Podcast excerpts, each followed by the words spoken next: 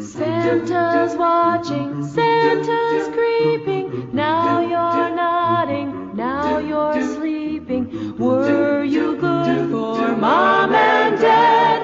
Santa knows if you've been bad. There might be a treat for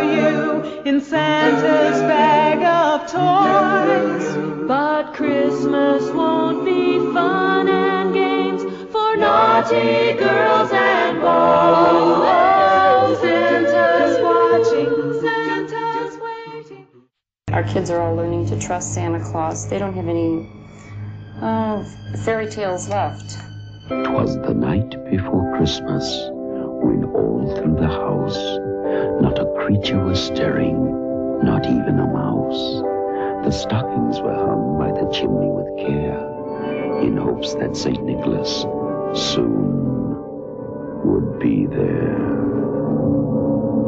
And they say on the commercial that it only looks like Santa Claus, but to a child, there is only one Santa Claus.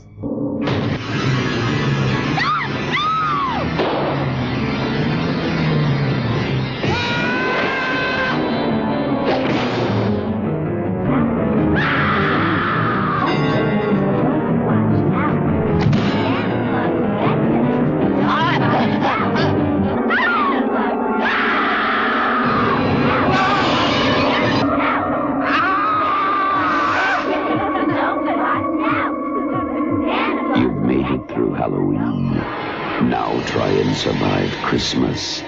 Silent night. Deadly night. We're not out to do this to be famous or anything. We're out to get the movie taken out of the theater.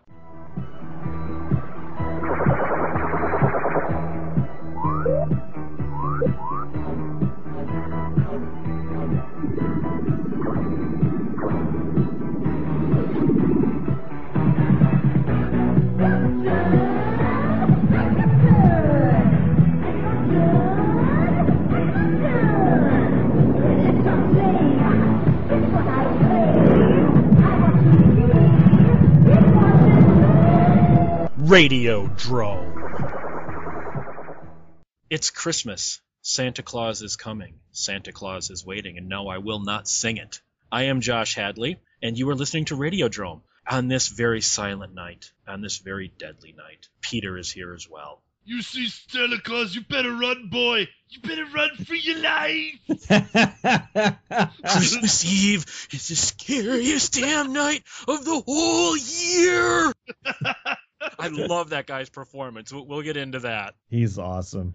Cecil, no, I will not be playing the garbage day clip. Trachtenberg is here. No, I will not. And also, I was gonna say, uh, I was trying to, I was hoping that you would say Santa Claus is not coming, so I could throw in the uh, the Linnea Quigley thing where she gets up and leaves. He's not the only one. He's not the only one. Before we get into the Silent Night Deadly Night franchise, you guys need to get into each other, which is how Adam and Eve comes in. Kink up your holiday through the end of the year. If you go to adamandeve.com, you use the promo code DROME, you will get a free Naughty and Nice kit. You will get 50% off of a single item, a gift for him, a gift for her, a gift for both of you, and free US shipping, all for using the promo code DROME at adamandeve.com. Peter picked tonight's topic. I thought doing a Christmas retrospective on the Silent Night Deadly Night franchise is a little on the freaking nose, but fine, we'll do it. So, Peter, why did you want to talk about this? Oh, I mean, I guess uh, obvious topic because it's the holiday season, but also because I, I do think it's uh, it's a pretty fun series, and I don't think a lot of people know that there are more after the infamous Garbage Day Part Two entry. Uh, you know, there's a third one, there's a fourth one, there's a fifth one, and there's also a a, uh sort of semi remake that also I, I don't think a lot of people know about. So I thought it would be a fun one to cover since you you're somebody who's adamant on doing things that are a little more obscure, things that a lot of people don't know about. So I thought it would be fun to do this series.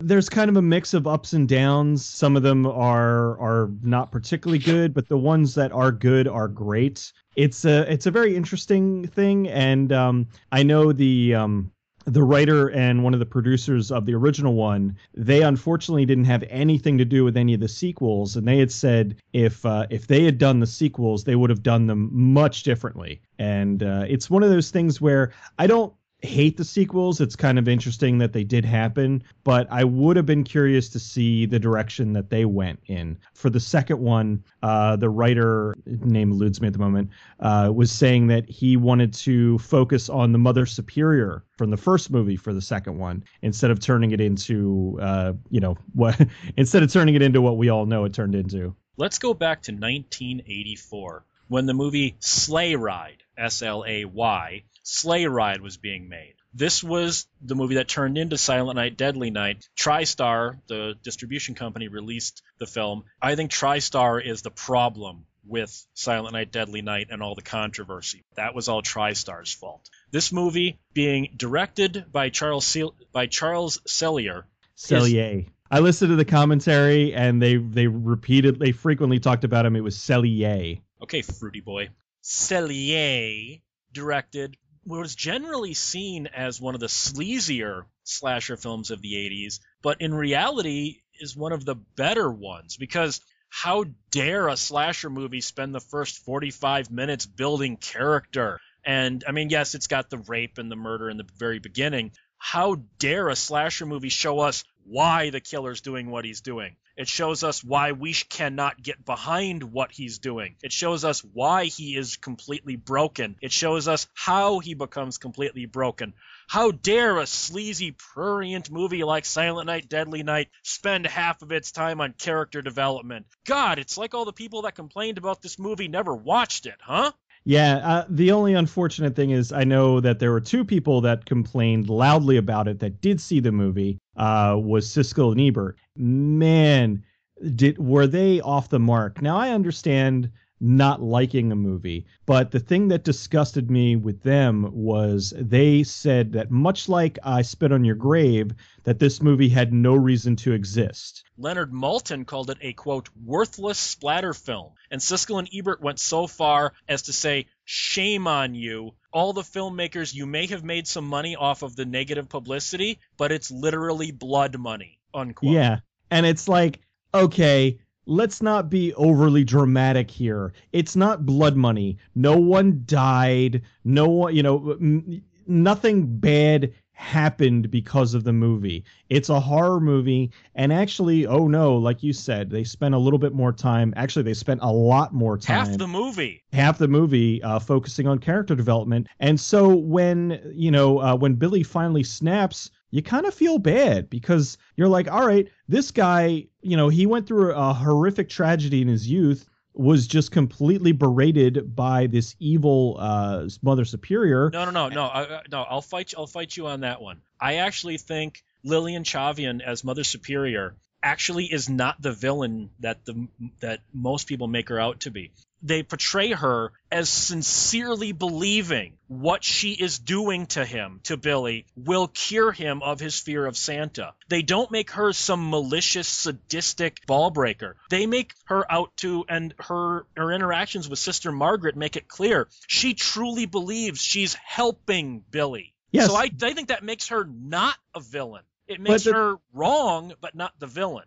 Okay, so when Hitler was killing all the Jews and absolutely believed that that that he was helping, you know, d- that doesn't make him not a villain. You know, she was doing things and she thought that what she was doing was right, but it was still wrong. So she's still the villain. Like she That okay, actually- so that's something that actually makes for a really good villain is when they truly believe that they're that what they're doing is 100% right. That's what a lot of great villains do where they think they're the they're the hero in their own little story. Like it's it's it's, it's sort of the same as like parents that beat their kids and thinking that like whooping the shit out of them all their life is like actually going to straighten them up and make them, you know, good adults later on and not worrying about the obvious psychological damage that can come from it. This is pretty much how I saw Mother Superior being. She's not necessarily the villain, but she is a catalyst as to why Billy became what he is because it was because of her that the whole punishment thing came into play.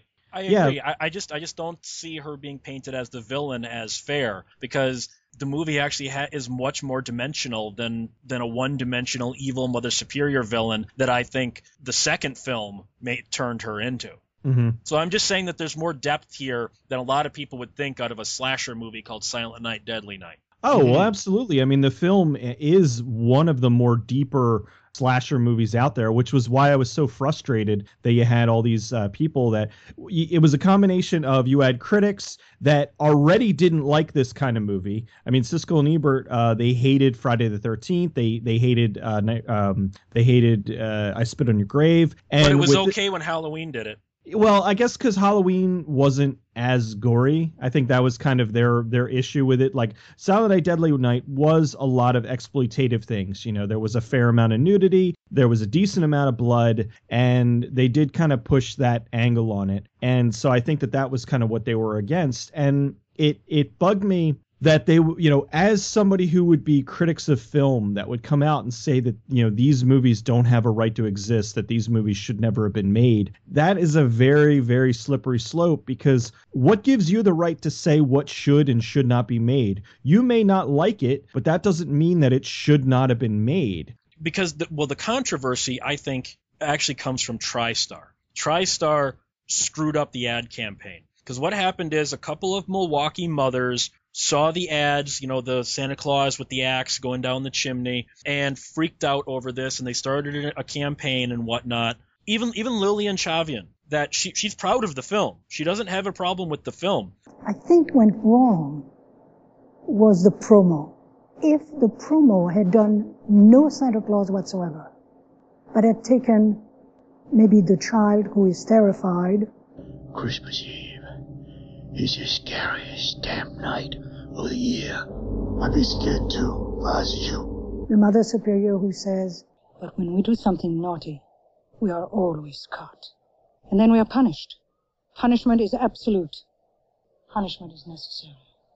and when she says naughty, naughty, Very, very naughty. if they had done something like that and shown how the boy got twisted, if the promo had been just that, it would have been wonderful. Somebody got carried away with an idea. Wouldn't it be sensational to have a picture and advertise with Santa Claus? Never, ever thinking of the repercussion.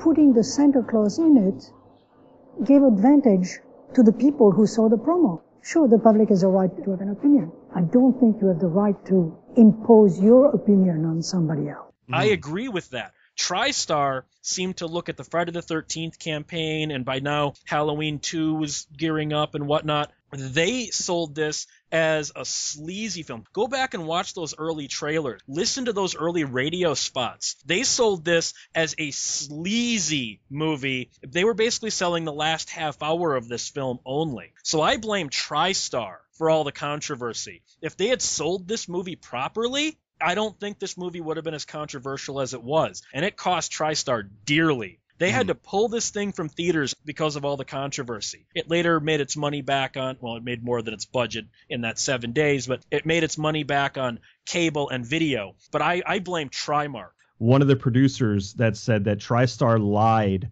about the movie about um, because they had said it was actually in theaters for two weeks and they said because the first week it was out they pulled uh, TriStar pulled the ads and but by that time you know ads were already out there. It was only in limited release and the first week it actually outpaced uh, a Nightmare on Elm Street. It opened with a Nightmare on Elm Street. With the second week it made four point uh, as of the you know first one a week uh, and two weeks totaled they made more money their second week. They made a total of 4.2 million dollars which was four times the initial ad campaign money. But what happened was they got word because TriStar at the time was owned by Coca Cola and they panicked because oh my god here's this movie with you know coke at christmas time was very well known for having santa claus drinking Coke, and they thought that Santa Claus being, you know, carrying an axe and uh, hacking up people would be bad for their brand. So they came down on TriStar and said, "You pull this movie immediately." And TriStar came out and said that the reason that they were pulling it was that it was under, you know, it wasn't performing well and it wasn't worth sending it to a wide release. When a couple of days before this, they were talking to the producers and they said that they were gearing up to go with a wide release closer to Christmas because they said that the movie was tracking well enough that it was going to pull in they said close to $20 million because as of currently it was only in a fourth of the country and it was doing so well and the controversy was really kind of working for it. But then Coke made them pull it. They pulled the film from theaters and they actually even dropped um, the video release. So one of the producers had to buy the movie back from TriStar, and then he ended up making a deal with um, uh, Vice, I believe, and uh, got it released on home video later. Uh, uh, I, I, think it was I think IVE released. Or IVE, I'm sorry, IVE. That's right. I'm mixing up my letters here. Yeah, it was IVE, and they eventually got it released into uh, you know on home video. But uh, yeah, they were the movie was doing very well and would have made a lot more money than uh, you know they got screwed over for. But yeah, then TriStar basically tried to say you know that uh, oh it's not doing that well, which was complete crap. It was doing fan- it was doing above and beyond anything that they thought it was going to do. I think Silent Night, Deadly Night is easily one of the best slasher movies and is very overlooked by people who just assume that it is just a, a, little sleazy garbage movie because, as you said, there are a lot of layers to it. There's so much buildup. Half the movie is establishing this Billy character, and by the time he is 18 and he's working in like the toy store in the warehouse, you honestly do start to to root for him and you want him to do well and you actually start feeling sorry for him when he's triggered by the whole Santa Claus thing. Like he he has this he suffers this like horrific thing when he's a kid. His parents are are killed by this, you know, drifter dressed up as Santa Claus, rapes his mother in front of him. You know, ends up going to this like Catholic school. He's beaten by a nun. He's told that if he if he does even like a, a smidge of the wrong thing, he'll get beaten and punished finally grows up to be this, you know, nice milk drinking uh, blonde guy just trying to do the right thing. And then they try to get him to dress up as Santa Claus at the store because the usual store Santa is gone. He gets drunk and then thinks he's Santa Claus and goes around punishing people. Like the guy pretty much just snaps. I mean, it, it almost feels like this movie could work very well for the whole Tumblr generation because it's kind of a trigger warning the movie. It's this guy getting triggered by Santa Claus and essentially goes and starts killing people. Like I don't think it's is as silly as it sounds, I guess, but I do think it's a really effective way to have have your character doing these horrific things at the same time you you empathize or, or sympathize with him but you still know that what he's doing is wrong but you you kind of as we were talking about earlier you get a sense of why he's doing it. Like it actually makes sense, and it's and yes, there is some sleaze, there is you know nudity and violence and stuff, but the way everything is is portrayed, um, especially the actor playing Billy does an amazing job when he sort of goes into Santa mode. Like he almost becomes this like cold, ruthless machine-like killer, like saying "punish" when he's about to kill people. Like it's it, it's really chilling the way he portrays that character, and I think he really is one of the, the, the things carrying the movie. Like his performance, I think is is one of the brilliant most most brilliant things in, in just about any horror movie that I can think of. I, I think it's uh it's a classic. Well, and then th- there's one moment where you really get scared for what he might do after he's killed Linnea Quigley and her boyfriend he's about to kill the little girl that they were babysitting for. He's got the yeah. He's he's got the box mm-hmm. cutter that he cut his girlfriend. He eviscerated her from her belly button to her neck. He split her in two. He's asking the little girl if she's been naughty or nice, and he's gonna kill her if she says she's been naughty. And yeah. as a viewer, you're not sure if he's going to or not. Mm-hmm. That's one of those moments where you're like, I actually, because I hadn't seen this movie in many years, I don't remember if he kills her. And then he gives her the bloody box cutter as her Christmas gift. Okay, there's some more psychological problems. Now there's where the sequel should have been. yeah. you know, that should have been the sequel. Her, but you know, killer, you know, Santa's helper, Mrs. Claus or something. Mm-hmm. But because then because yeah. then she goes downstairs and you hear her call for the babysitter, so you know that she found you know the the the Linnea's babysitter body at least because the boyfriend got thrown out the window, so she might not see him, but she's mm-hmm. going to see Linnea. Yeah, hung by the uh, the antlers. So yeah. Yeah. she just Santa Claus just killed her babysitter and gave her a bloody knife. Yeah, that's basically is a good launch pad for a sequel. To me, the movie has got a lot more layers than it should. I mean, it's got some stupid moments in it. Any slasher movie from this era is going to. It's a Yeah. much better movie than I think the sequels would let you think it is. And boy, do the sequels mine this. Not only one of the best slasher movies, but it's one of the best horror movies like ever made. It's so well done because they focus on the killer instead of focusing on the kill on on the um victims because so many horror movies they they show okay well here's a bunch of stupid kids and they're doing stupid things and there's this killer who comes along and starts killing them. And then later on in the movie we get a little 30 second info dump as to why the killer's killing them and then the end. Uh, whereas this they went through a lot of character development. They showed what brought him to this point and then he went on his rampage. And it just plays out so differently because yes you feel bad for the the people that are being killed but they're almost you don't know who they are. There's no real uh, info on the majority of them. They just kind of are cannon fodder. So you do feel bad for what they're going through but then you also feel really bad for billy because would have been a normal person had all of these bad things not happened to him it's it's just such a shame but it, it's a great movie it, it's just excellent This film being, whether they wanted to admit it or not, a hit, a sequel, in quotes, came out in April, because why not, of 1987, Silent Night, Deadly Night Part 2 was released. This is half of a movie, or technically two movies. Originally, mm-hmm. the, the new distributor, IVE at this point, IVE has all the sequels, even when they become LIVE down the line for, for 4 and 5. It's all the same company. IVE, what they wanted basically to do was to recut the first film, put bookends on it, and then just re release the first film. But director Lee Harry said, that's kind of sleazy. How about you give us a little bit of money and we'll use elements of the first film and make our own sequel?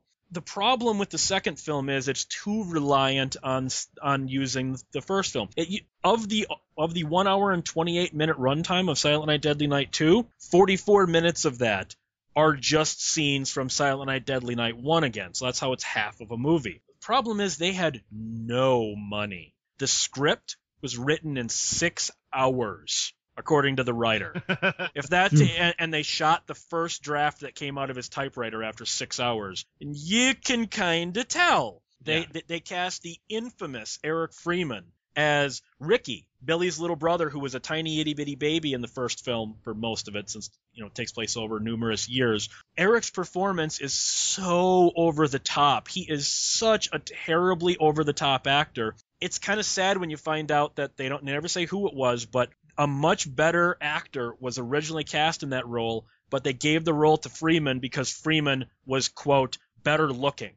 So the better looking, worse actor got the role over the not as good looking, much better actor. This film is, is all told in flashback as Ricky is remembering the events of the first film when he was nine months old for most of it. And he's also remembering events he wasn't present for, and he's even remembering a dream sequence that his brother had, but fine, whatever. Silent Night Deadly Night 2 did not go over well with critics at all because of the fact that it's half of a movie or two movies, however you want to use it. I really can't hate Eric Freeman because as bad as that performance is, it's so ridiculously entertaining. And even the like I, I do find the movie to be like if you've already seen the first one, it's something you can put on with like a group of friends and watch and laugh at because his scenes are so over the top. They try to recreate the whole you know it, it, from from childhood that that sort of madness had been growing and there are these experiences that he's having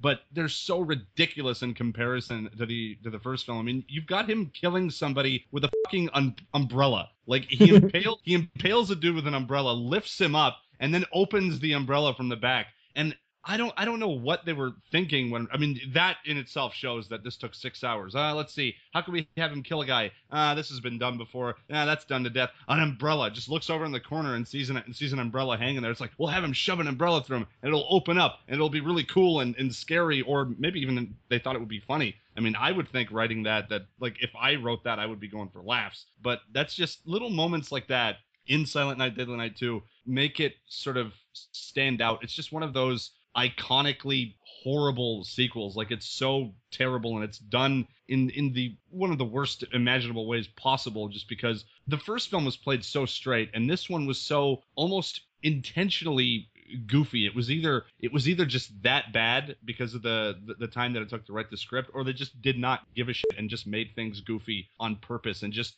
how polarizing it is makes it an interesting watch. And just just scenes like that, the umbrella kill, of course, the the famous garbage day scene, that whole scene of him just walking down the street in broad daylight and like that that big blue puffy sweater just shooting people to like just That's the other problem. This is a Christmas movie called Silent Night, Deadly Night Part 2. The entire thing takes place in 70 degree weather in Yeah. the middle of summer. There's not one flake of snow in this movie that's not footage from the original film. Because Mhm. when I think of a Christmas movie, I think of something that takes place in June, don't you? Oh yeah, absolutely. Now, the the only thing I'll give this film in its use of the clips from the original movie is they sped it up. They they made the movie the footage from the original movie flow much better by taking out pointless scenes of people driving or just staring or whatnot. So while you are seeing footage from the original film, you are seeing it re-edited to make it a little bit tighter. And actually, I watched both of these back to back the other night.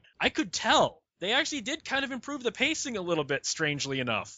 Two is is just one of those infamous movies. It's uh I mean if you remember the ending of the first one, it was with the little brother, uh you know, the axe lands right in front of him, so he does the punish. So obviously that was kind of the direction that they were going to you know that they were considering for the sequel but then you know uh the, all the controversy and everything happened they took over with him as the killer however many years later it's such a weird thing because if the original producer and, and writer were able to make the movie that they wanted to make, who knows what to, you know what we would have gotten? Would they have been able to continue? Would it have gone over as well? Would it have gone over better? Eh, But the sequel just gives us that wonderful garbage day clip.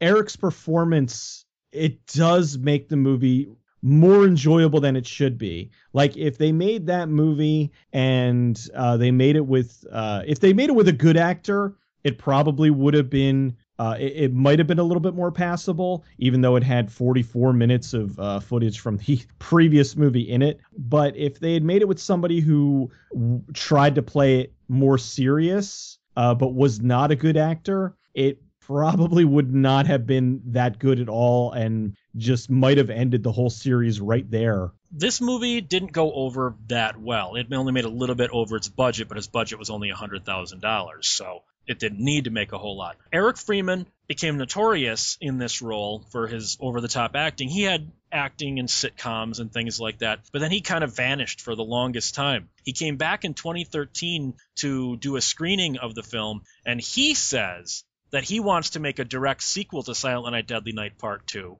which would oh my god, yes. which would uh, which Yes. would obviously ignore Silent Night Deadly Night Part 3, which has his character who is gunned down at this one now played by Bill Moseley with a brain a clear brain cap on and he's comatose and has a psychic connection with not Jennifer Connelly because Silent Night Deadly Night 3 better watch out a direct to video film they're all direct to video at this point I guess we're in the full realm of uh, the supernatural now because we, we have a psychic blind girl, but this time Monte fucking Hellman directs the third movie.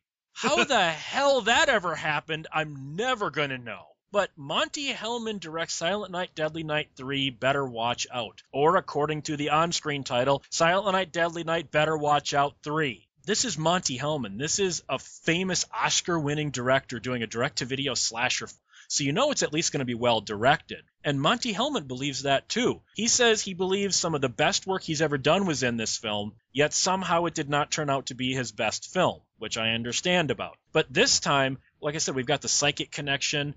It's very, very well directed, not very well written. And Mhm. good God, is it not edited properly? The print I have, my VHS, is an hour 24 and change. And if you cut out all of the scenes of people standing and staring, waiting to talk, just sitting and drinking and eating, or walking somewhere and driving somewhere, this movie would be a little over an hour long. This movie is very well directed. It's got a great style to it, a great look. The DP really did his job here, but my God, is this movie padded beyond belief. I think as a sequel, I mean, it's not a bad follow up, really. I mean, they, they tried to continue the story. I mean, Bill Moseley is always fun. I mean, that's it's never really a bad choice going with him because you know he's at least going to have that great um, over the top psychotic uh, vibe about him. He, he's one of my favorite uh, character actors when it comes to horror. He's uh, definitely a far cry away from looking anything like Eric Freeman, but I guess it doesn't really matter. They were just going for whoever they wanted to go with. Actually, it would probably be pretty fun to watch Eric Freeman play that exact same role with the the, the see through brain thing. That actually might Also- make the movie. also, the fact that he has one line of dialogue in the film and it's in a dream sequence. didn't even probably even really matter who you're gonna have playing the killer. But I I, I don't know. I dug the concept. I, I thought it was because this one uh, is the last one that actually even connects with the the first one at all. And I think as um trying to follow up with the ridiculousness that was the second one, I I felt like they did a a decent enough job. Like it's it's um certainly not the the worst of the of the series. It's it's uh, it's a fun follow up. I, I don't think I really dislike any of the movies in the series, but this one is is definitely uh it- it's a fun one. Well, and this film also couldn't get away from Silent Night, Deadly Night 2 tricks. This one also has almost 10 minutes of footage from the first film, again, as the as not Jennifer Connelly's dream sequences. Her psychic visions are direct footage from the first movie. So it seems like all of the sequels here are going, God, we can't do anything without that first film, can we? The third one, it, it is very well directed, and uh, it doesn't uh, suffer from what the first one did. The first one, the uh, the director uh, Charles Sellier was really uncomfortable doing the death scenes, so they ended up getting the second unit director to direct a lot of them, which was really like kind of reinforced what the one producer had said. He wanted uh, he wanted like some young blood to do the movie. He wanted like the quote unquote the next John Carpenter he had uh, he had interviewed a bunch of people one of them being sam raimi could you imagine sam raimi directing the original uh, silent night deadly night back when you know he he had all that fire and, and POV shots of everything Christmas. Oh, it would have been fantastic.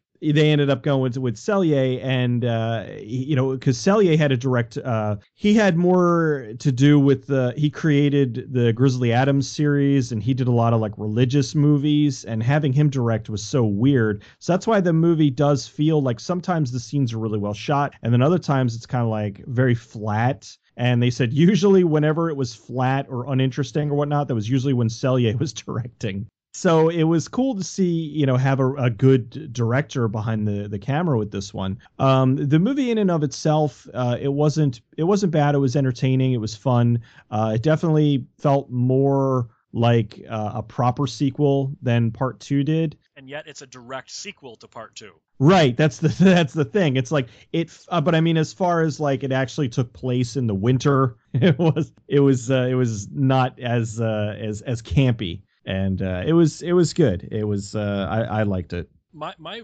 biggest complaint outside of the editing for the third film would be I love Robert Culp. He's always a consummate actor, but why is Robert Culp in this movie? He literally does nothing. I mean, he, he adds a lot to the movie with great dialogue and and quips and things like that, but he spends the entire film driving a car following Ricky's rampage to get to not Jennifer Connelly's grandma's house. And he doesn't even kill Billy at or he doesn't even kill Ricky at the end. He Hmm. literally does he adds nothing whatsoever to this movie other than some interesting comic relief. Robert Culp is totally wasted in this film. You could have cut Robert Culp out of this movie and it would have made no difference to the story at all. but again, he's Robert Culp playing a smart-ass cop, so that's always good. I've never seen him play that sort of character before. No, n- not at all. Robert Culp is a smart-ass cop. Come on, really casting against type, aren't we? As as you guys pointed out, this was the last one of these that actually had anything to do with the first film. Now we get in-name onlys for the next three movies. Now in 1990, just one year after the third film, we get Silent Night, Deadly Night 4: Initiation. Now you've got Brian Yuzna, a horror film veteran, directing. There's nothing whatsoever to do with the other f- movies at all. This was another direct-to-video IVE title. They had the rights to Silent Night, Deadly Night, and like we talked about with Hellraiser and so many other franchises, it was we're probably going to sell more tapes if it's labeled as part of a franchise. So Mhm. this just happened to be a Christmas movie about witchcraft that they said, you know what, now it's Silent Night Deadly Night 4, Initiation. And it's a really bad movie. This isn't a bad Silent Night Deadly Night movie. This is a bad movie. It's boring as sin. I hated this movie. It's got a good cast. You know, you got Tommy Hinkley and Reggie Bannister and Clint Howard and whatnot, and you know, you got Brian Yuzna, who's a competent director, and somehow the film, I mean, it's about witches at Christmas time initiating a, a new convert of a housewife. And yet it's fucking boring. God damn it. And then weirdly enough, somehow some of these movies take place in alternate realities. Because in Silent Night Deadly Night 2, Ricky goes to see Silent Night Deadly Night, the movie, even though he's having the flashbacks to those exact scenes he's seeing playing out in a movie. And in this movie, Silent Night Deadly Night 4 Initiation, they're watching Silent Night Deadly Night 3 on television. They were they were meta before meta was cool. Now, when I said that the movies had ups and downs, and when they were, you know, when it was up, it was up. When it was down, it was down. This is one of the downs. Conceptually, this should have been a home run, but uh, it it just turned into a, a not good movie at all. Uh, it, it's a shame. This is one out of out of all of them. This is the one that I've probably seen the least. So, uh, I mean, it's it's worth watching if you're a completionist, but it's not a good movie. Like if you were to throw in uh, throw in some nudity or something, I mean, God, the the Haunting of Morella is a terrible movie, but there's a, a copious amount of nudity in it, and that actually makes it interesting.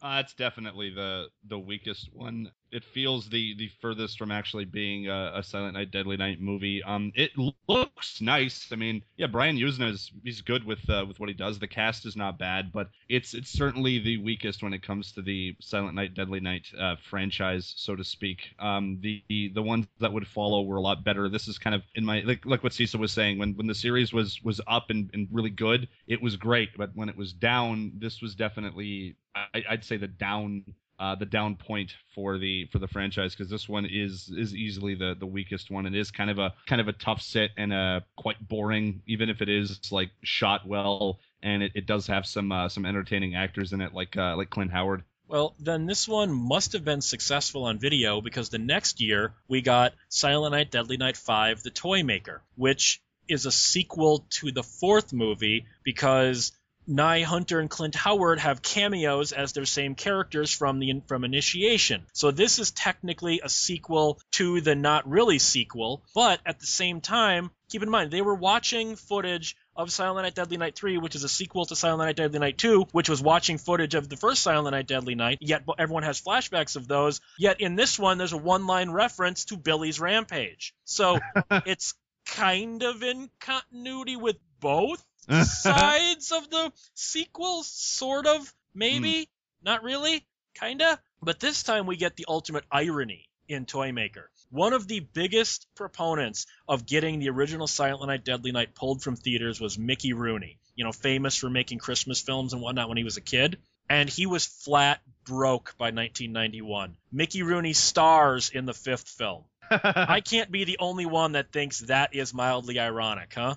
That's not even mildly ironic. It's ridiculously ironic. It, it just shows that uh, some people they have morals and all this when things are fine, but when things go in the toilet, well, those morals go right out the window, and they'll do what uh, they have to to to pay the bills. And uh, it, it's just it's funny that uh, that he would he would do this. And actually, uh, Toymaker is is not bad. I mean, it's nowhere near as bad as four, and it's worth it to just see uh, Mickey Rooney just eating his balls and have to play, you know, the, this killer Santa Toymaker when years earlier he was such a dick to the original filmmakers. This is the only one of these I did not rewatch for this retrospective because I have all the others on DVD. I don't have this one. Well, actually, I, I don't have four on DVD. I have the initiation on Laserdisc. So I watched my Laserdisc last week of four.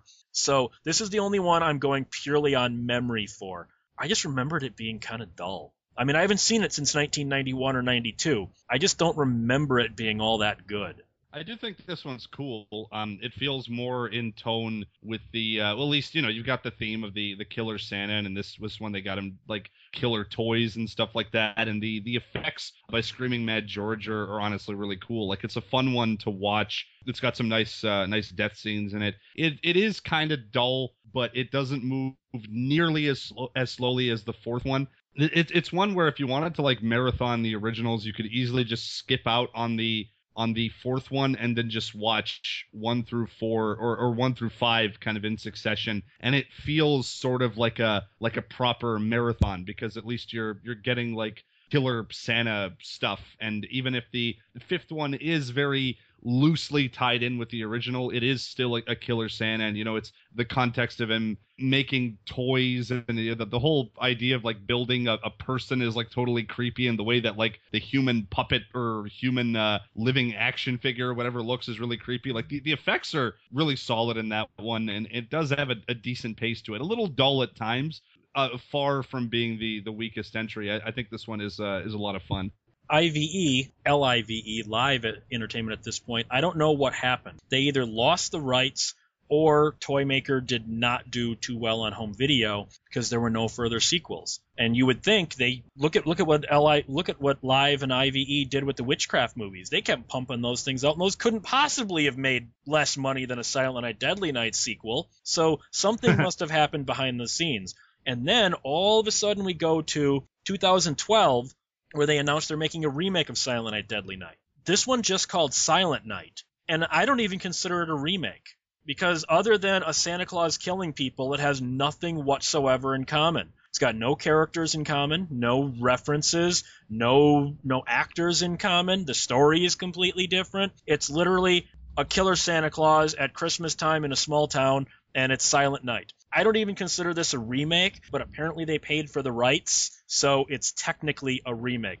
This movie, we talked about how we understood, we didn't agree with, but we understood why Billy was doing what he was doing. And we saw his progression of how he moved through the town and killing who he was killing. I don't know what this one is about. This one is about a guy who has psychic Santa powers. He literally, we see a character acting despicable inside their own home. They answer the door, and he's there killing them. And this happens again and again and again and again. And it's like, okay, so he just knows where every naughty person in town is? It's ridiculous. Malcolm McDowell looks like he's both having fun and really doesn't want to be here as the sheriff.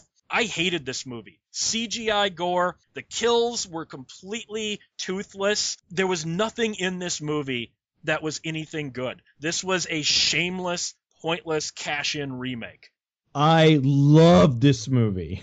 I thought of it was course you do. so much fun. Uh, Malcolm McDowell, you're wrong. He absolutely was having a blast playing this. He was mm-hmm. just chewing up every scene he was in. He was just shooting out this dialogue, just so over the top. You know, ah, you don't know what you're talking. He was so good in this. Uh, I really liked the way that it was shot, the way that um, there was the one outdoor kill where they did a lot of like uh, just weird camera uh, like colors switching in and out just the the the way that it was done because it's like here's this santa that's going on this rampage through town. I think it was not so much that he just happened to randomly be stopping in on people being naughty. I think that it was he was stopping in at, like everybody in the town was awful. The editing sure as hell didn't show that. It showed like the little girl like that super mm-hmm. bitch little girl and then the the drunk in the bar. It seemed like we cut it would go from him killing somebody to cut to him killing another person that we just saw being a bastard and whatnot. It never showed anything in between. It was implying through the editing he is killing all of these people because he knows psychically there's a naughty person that needs punishment. I I think it was more just so that everybody in town was just awful.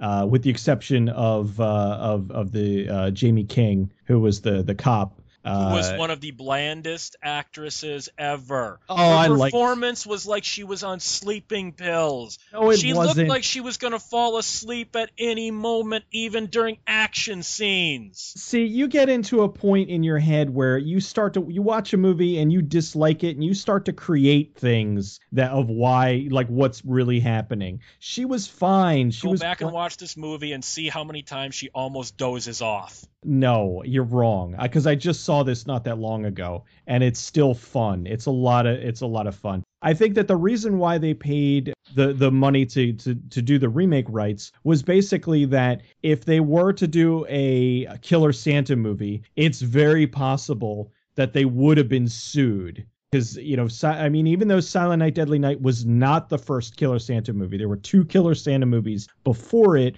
but when you say killer santa everyone automatically thinks of silent night deadly night. Everything good we've said about Silent Night, Deadly Night, the original, I still think Christmas Evil is a better film.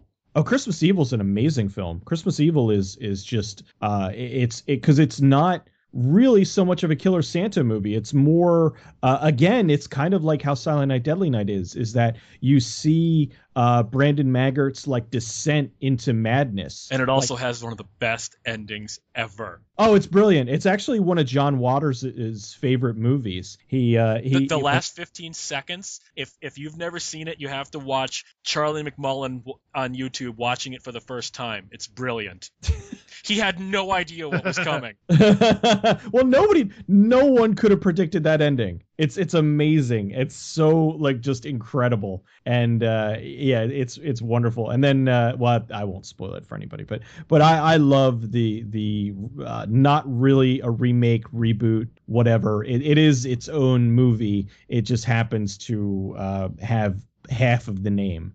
I'm with Cecil. It's a that's that's a really good one. I mean, it's not really necessarily a remake. It does borrow scenes. It has the uh the same crazy old man speech of you know the the kid coming to visit his you know grandpa in the old folks home or whatever. But it's still You're never up- going to out crazy the original, though. That actor in the original is fantastic. Ab- absolutely. There's there's uh wasn't that and and the old man in the original wasn't that the um you killed my pine from uh Back to the Future the the old man and I think that's the same actor. He, he, he, he, he was he was also Franco Nero's partner sidekick in Enter the Ninja too. Yeah, that's right. Yeah, you're you're never gonna top that guy, obviously. But um, I I liked what Silent Night did. I I highly disagree with the kills being, as uh, Josh said, uh, toothless. They weren't all CG. There were a couple of CG kills, but that that wood chipper death was gruesome. The dude that gets Oh his, like, yeah. The dude that gets his like head split in half with the axe is insanely gruesome. The the only one that really sucked was when they recreated the antler death, and that one was like pretty cheaply CG looking. And it's weird because they do that and then they follow it up with the really gruesome axe head split thing.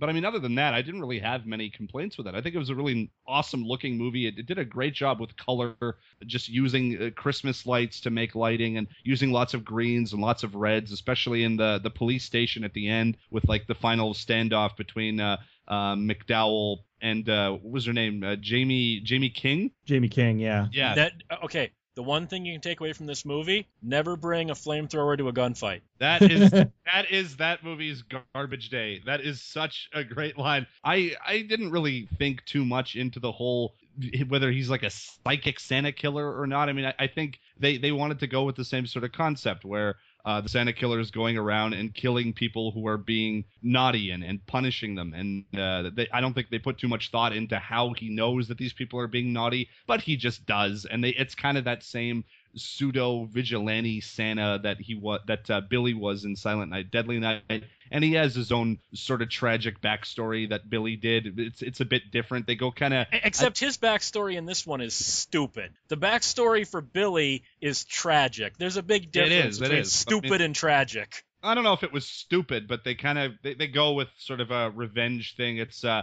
from what I remember, um, it's it's sort of because uh, I I didn't really rewatch this one for the for the retrospective because I only saw it again like maybe less than a year ago. But it's it's sort of more like uh, a My Bloody Valentine kind of thing where it's like the son or something picking up after the father or something, which I thought was cool. I liked that. I, I liked the movie overall. I think it had a great look to it. I think the performances were really fun. I think it had some nice moody lighting and some really really gruesome over the top uh over the top kills that um rivaled some of the, the, the some of the very sleazy stuff that you saw in the original. I, I think it makes a, a very good companion uh, to the first film because in a way it's very different. It does things very differently and it has its own vibe. But on the other hand it also is paying tribute uh, to the original in a lot of ways with the old man speech and the antler death. And of course the sort of pseudo vigilante thing that the that the Santa Claus is doing. You know, killing naughty people, but obviously going ridiculously over the top with it.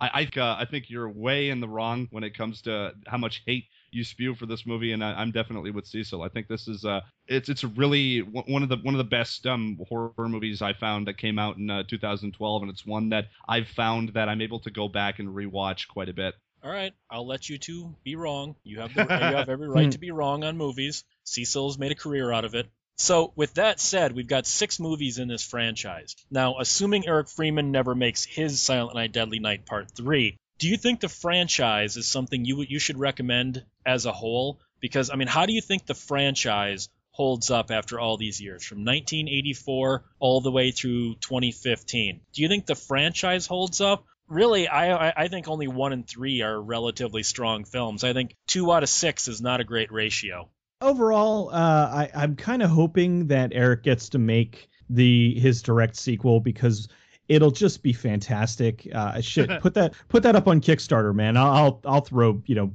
30 bucks at it. it. It, would it would be wonderful, especially uh, if if he does it as campy and actually makes a complete movie out of it instead of stitching together, you know, parts from the previous it, film. No, it, it, would be funny if he uses scenes from Silent Night Deadly Night 2 only. yeah, he just recuts two and it's only like 45 minutes long and uh yeah, that uh but um yeah, cuz he has to spend all the money to buy the rights in order to do it and I, think that um, it, over overall, as far as a franchise, I mean, the first one is completely solid. It's one of the best horror movies ever made, and then the remake reboot thingy at the is is just an amazingly fun movie. And then the movies in between two is is ridiculously silly but incredibly watchable. Three is is very well shot but uh you know, a little dull. Four is a mess and then five is watchable simply because there's killer toys and you have uh, Mickey Rooney just eating his balls on camera. So uh, overall, I, I enjoy uh, I enjoy the series. I think it's better than a lot of uh, pseudo franchises that uh, come with uh, horror, like movies that are, that are clearly kind of meant to be sort of standalone and become franchises for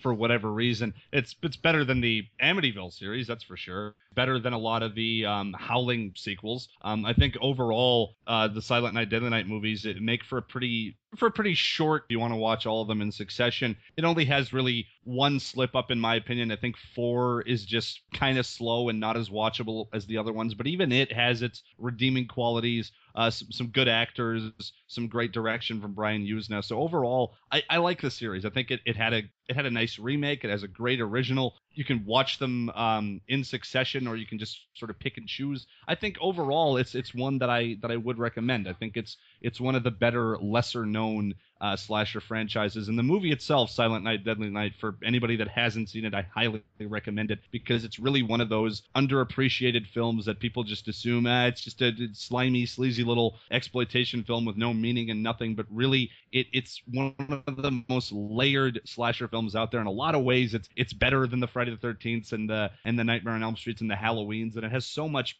awesome character development, and it just deserves to be seen. This being a silent night and a deadly night, where could people find Cecil if they want to stalk him this Christmas? Because, you know, Santa's not the only one that might not come.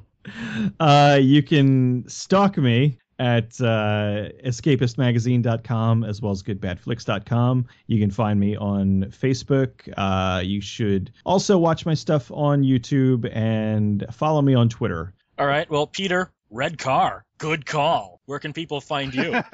Uh, um, you can come and uh, either get punished by me or punish me, depending on whether you're a sub or a dom, at Cinematica on Twitter, uh, YouTube, The Cinemasochist, Facebook, The Cinemasochist, or on 1201beyond.com. You can find me at 1201beyond.com. Doesn't have to be Christmas. At 1201beyond.com, every night is the scariest damn night of the whole damn year. You can contact me at 1201beyond at gmail.com. Guys, remember, keep one foot in the gutter, one fist in the gold. Don't be a Ricky, don't be a Billy, and don't be a Mother Superior. Have a good night. okay, we have a we have a Christmas song for you now.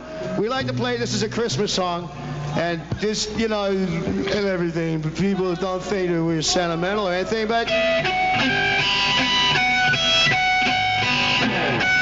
Don't despair just because it's Christmas.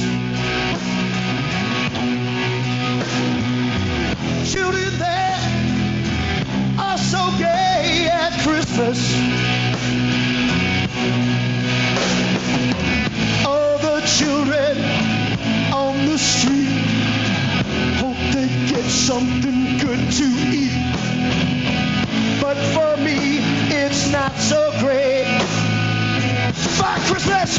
Fuck Christmas! Fuck Christmas! Fuck Christmas! Fuck Christmas! Fuck Christmas! Fuck Christmas! Fuck Christmas!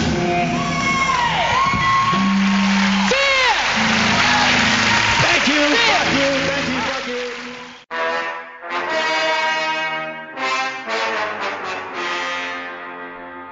Radiodrome is a 1201 Beyond production. Visit 1201beyond.com for more great shows.